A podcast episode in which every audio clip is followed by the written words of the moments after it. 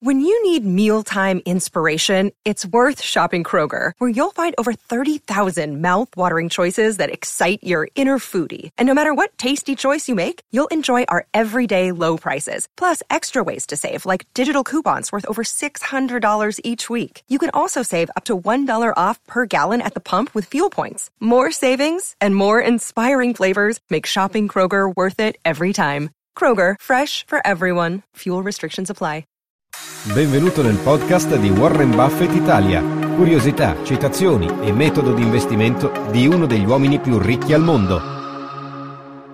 Ciao a tutti, sono Marco, gestore della pagina Instagram Warren Buffett Italia. In questo episodio parleremo di tassazione sugli investimenti e come pagare le tasse nel modo corretto. Lo faremo insieme a Filippo Lando, dottore commercialista, revisore legale dei conti. Ciao Filippo e benvenuto. Ciao Marco e grazie per avermi invitato. Essere un tuo ospite insomma è un piacere. È un piacere mio. Allora Filippo, per chi non ti conosce, vogliamo dare una breve introduzione di chi sei, cosa fai e magari anche un'introduzione sul tuo percorso lavorativo. Allora, sono dottore commercialista e revisore legale dei conti. Come dottore commercialista, in quanto intermediario abilitato, seguo sia aziende che eh, persone fisiche privati nel rapporto tra le loro attività, tra, le loro, tra il loro patrimonio, i loro redditi e lo Stato e l'Agenzia delle Entrate. Seguendo sia aziende che persone fisiche, mi capita spesso che eh, sia con la liquidità aziendale che con la liquidità personale i clienti facciano degli investimenti sia in Italia che all'estero e quindi diventa necessario seguirli anche da questo punto di vista, sia in sede di dichiarazione corretta che anche come pagamento delle relative imposte. Quindi hai detto le imposte sugli investimenti, appunto. Quante tasse si pagano sulle rendite finanziarie in Italia? Allora, diciamo che eh, la tassazione in Italia è molto molto variegata, però se parliamo di investimenti finanziari e dovessi lasciarvi un numero, un'aliquota, ricordatevi il numero 26 perché il 26% è uno degli importi che mi, mi, copre la stragrande maggioranza degli investimenti finanziari. 26% che può essere, andremo a vedere, sia come ritenuta subita da parte della banca, sia come 26% pagato dal privato che beneficia, che porta a casa un reddito da plusvalenza. Questo 26% è valido su tutte le tipologie di strumenti finanziari? Allora, la stragrande maggioranza sì, ovvero eh, sia per quanto riguarda i redditi di capitale, quindi dividendi, interessi maturati, che per redditi diversi, quindi plusvalenze, il 26% è l'aliquota di riferimento, un 26% come imposta sostitutiva. Però ci sono altri strumenti, come ad esempio i titoli di Stato, che scontano il 12,5%. Sono strumenti dove lo Stato vuole incentivare che il cittadino investa dei soldi e quindi la, l'imposta sostitutiva è ridotta e ci sono altri strumenti come ad esempio i fondi pensioni complementari o comunque strumenti analoghi che hanno una tassazione inferiore. La tassazione inferiore è proprio dovuta al fatto che lo Stato vuole incentivare l'utilizzo di tali strumenti, ma per tutto il resto il 26% è l'aliquota predominante. Qual è la distinzione tra redditi di capitale e redditi diversi? Diciamo che queste due sono le due vere macro aree di redditi quando parliamo di investimenti finanziari. Allora, mentre il reddito di capitale io eh, beneficio e percepisco degli utili derivanti dall'impiego del mio capitale, quindi io sono ad esempio un socio di una società, investo dei soldi e avendo investito il mio capitale percepisco degli utili, quindi quello è il reddito di capitale, ho impiegato il mio capitale. Viceversa, i redditi diversi sono dovuti a un ritorno positivo del mio capitale, ma in sede di liquidazione. Un esempio su tutti è la plusvalenza, ovvero io acquisto un oggetto a 10, dopo tre anni lo rivendo a 30, quindi al prezzo di liquidazione, quando vado a liquidare il mio bene, avrò aumentato il valore del capitale. Questa, questa, differenza tra il valore finale e il valore iniziale si chiama plusvalenza e anche sulla plusvalenza è prevista una tassazione del 26%. Mentre c'è una differenza tra i dividendi e le, appunto le plusvalenze? Il dividendo. Con il dividendo è, è la remunerazione del capitale investito da parte del socio dell'azionista. Io posso essere socio di una società quotata o anche non quotata, io metto a disposizione il mio capitale come capitale di rischio e ho diritto per questo a ottenere dei dividendi, che non sono altro che gli utili della società che vengono distribuiti ai soci, agli investitori. Le plusvalenze invece non è altro che un investimento io posso aver acquistato la società ad un valore X. Dopo lo rivendo dopo X tempo, X anni, e la differenza di prezzo che ho guadagnato, quella lì è una plusvalenza. Quindi, mentre il dividendo è dovuto dal mero impiego del capitale, la plusvalenza è data invece dal plusvalore dovuto al differenziale di prezzo. Ovviamente il prezzo però ce l'ho non sulle plusvalenze latenti, ma le plusvalenze liquidate. Quindi è inutile che sulla carta dico questo valore qui è salito di molto, perché io posso dire che è salito solamente nel momento in cui vado a vendere. Quando vado a vendere e realizzo tale vendita, è lì che genero il reddito della plusvalenza. Possiamo fare un esempio pratico di, di, tassazione, sia per quanto riguarda un ipotetico dividendo, sia per quanto riguarda un'ipotetica plusvalenza? Facciamo un esempio. Ho acquistato un'azione in borsa, ipotizziamo un'azione Ferrari, l'ho acquistata a 1000 euro. Ecco, usiamo magari delle cifre tonde per agevolarci nei conteggi. Ipotizziamo che questa azione Ferrari, io abbia un'azione Ferrari e per l'azione Ferrari sia previsto un dividendo annuo del 10%. Io vuol dire che ogni anno con i miei 1000 euro ho diritto ogni anno a un dividendo di 100 euro. Avendo investito in una banca italiana che si farà sostituto d'imposta, la banca italiana tratterrà sul dividendo un'aliquota che abbiamo visto prima del 26% a titolo d'imposta. Vuol dire che la banca si tratterrà 26 euro e mi darà nel conto 74. Quindi io ho investito, 100, ho investito in 1000 euro sul, sull'azione della Ferrari e ogni anno maturo questo dividendo che al netto dell'imposta trattenuta dalla banca del 26% mi arrivano in conto direttamente 74 euro. Quelli sono puliti. Ok, chiarissimo. Mentre un esempio sulla plusvalenza? Come plusvalenza teniamo sempre a riferimento la nostra azione della Ferrari acquistata a 1000. Io la tengo a 1000, a prescindere che mi dia o meno dividendo, dopo tre anni il valore, il, il valore dell'azione Ferrari è salito a 1500. In quel momento là io decido di vendere e quindi realizzare, portarmi a casa il mio guadagno e avrò generato una plusvalenza di 500 euro, che sono i 1500 di prezzo di vendita meno il prezzo di acquisto 1000, 500 è la mia plusvalenza. Quella è lorda, perché anche in quel caso la banca, come sostituto d'imposta, mi applicherà una ritenuta al 26%, quindi si tratterrà 130 euro e a me eh, un, eh, mi darà direttamente nel conto corrente una disponibilità di 1370, che non è altro che i miei 1000 iniziali, più i 370 euro di plusvalenza, ovvero i 500 che è la plusvalenza lorda, meno i 130 di, di imposta sostitutiva, quindi mi arrivano 1370 euro in conto corrente. Ovviamente se vendo l'azione poi non avrò neanche più diritto ai dividendi sottostanti dell'azione. Chiaro, chiarissimo. Mentre eh, hai citato prima la banca come sostituto d'imposta, è sempre così? O ad esempio, mentre eh, utilizzando magari altre piattaforme come broker, potrebbe cambiare il regime fiscale? Diciamo che bisogna prima di tutto distinguere se io gli investimenti e la liquidità la detengo su un conto corrente italiano, su una banca italiana o su una banca estera, perché eh, sono previsti tre tipologie di regimi.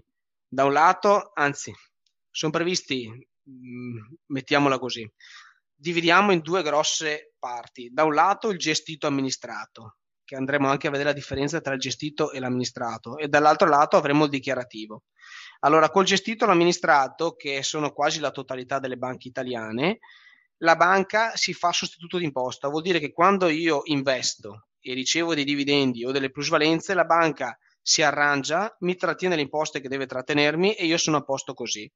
Viceversa, se io ad esempio opto per regime dichiarativo o comunque la stragrande maggioranza degli investimenti all'estero in broker esteri sono dichiarativi, a me arriva direttamente nel conto estero la plusvalenza lorda e il dividendo lordo e spetterà a me tramite la dichiarazione dei redditi, il mio commercialista, a fare appunto la dichiarazione dove vado a dichiarare i redditi percepiti e pagarci le relative imposte tramite F24.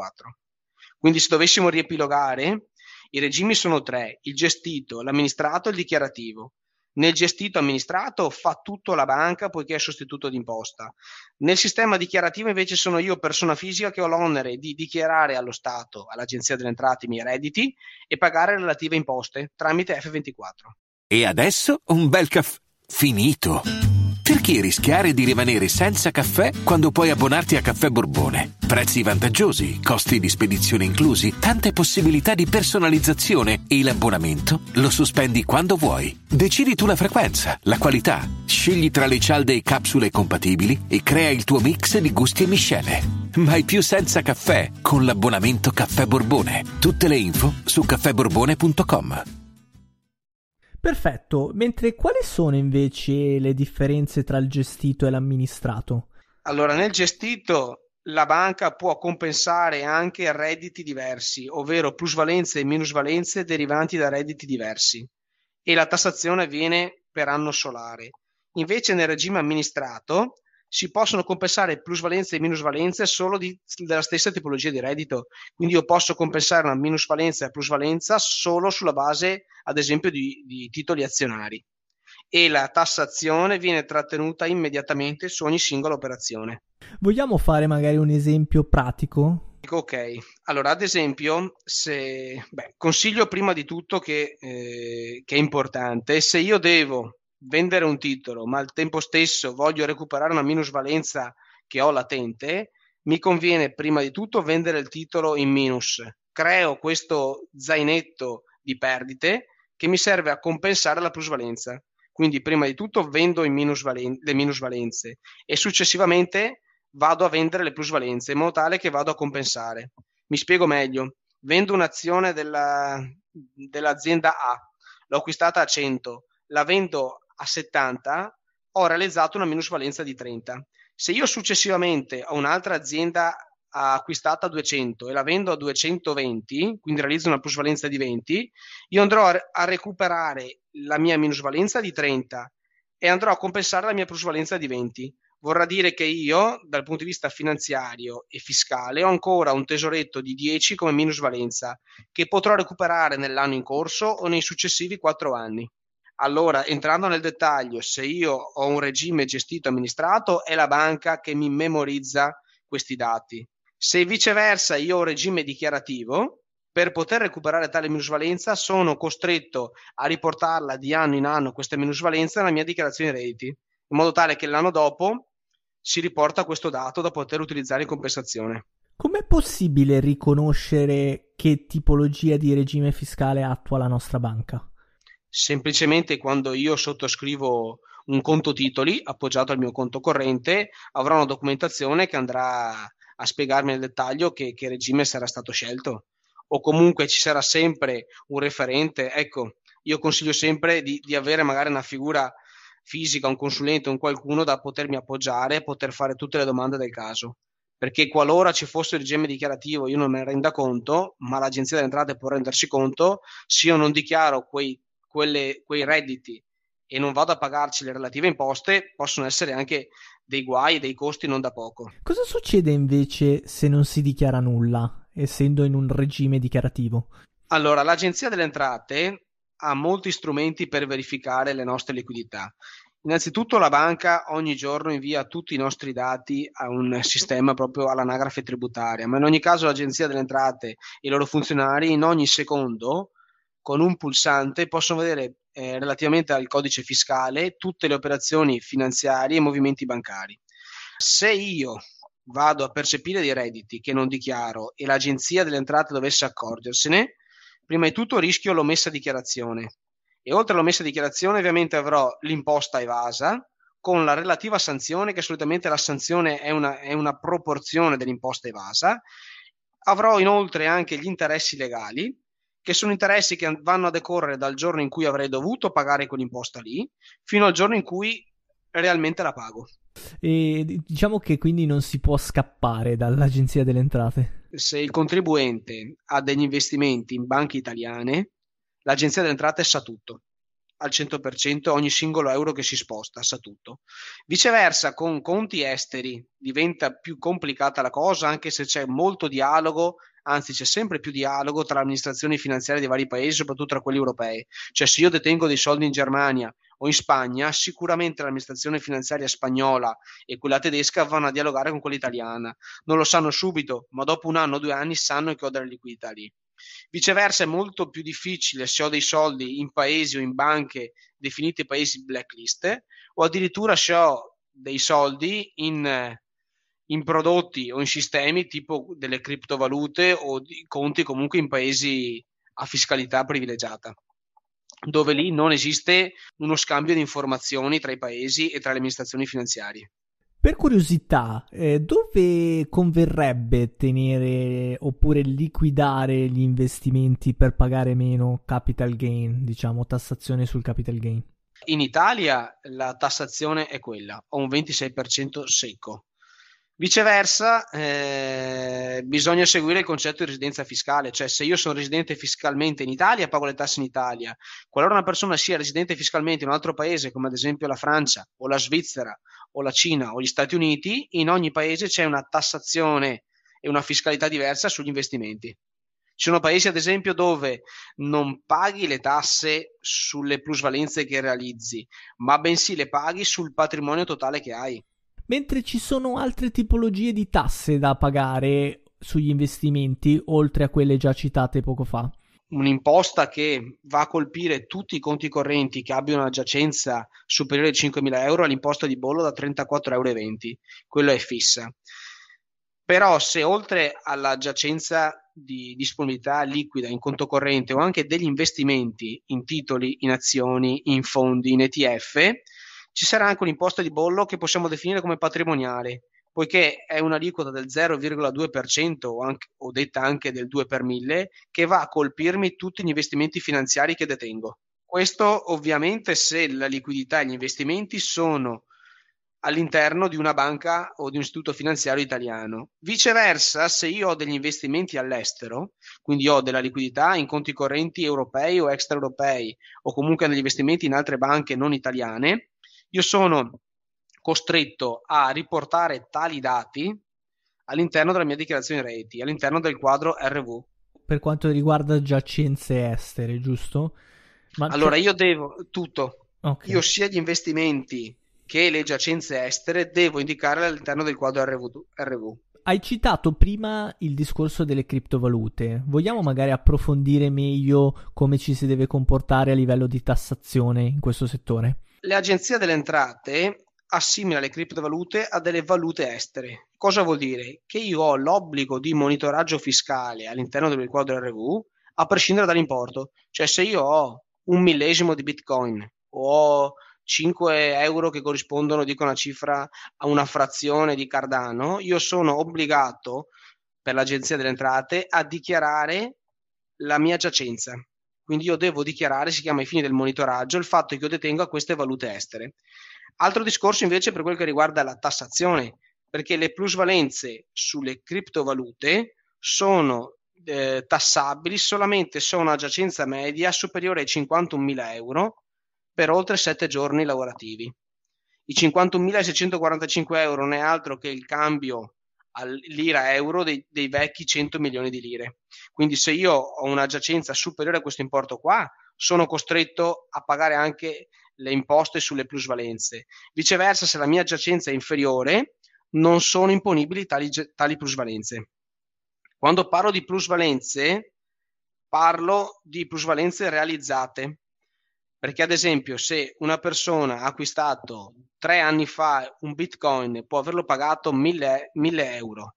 Adesso il bitcoin sappiamo che vale circa sui 40.000 euro. Se io detengo ancora bitcoin non ho ancora realizzato la plusvalenza ma sono semplicemente le plusvalenze latenti che le realizzerò solamente nel momento in cui andrò a vendere il bitcoin e a trasformarlo in valuta fiat.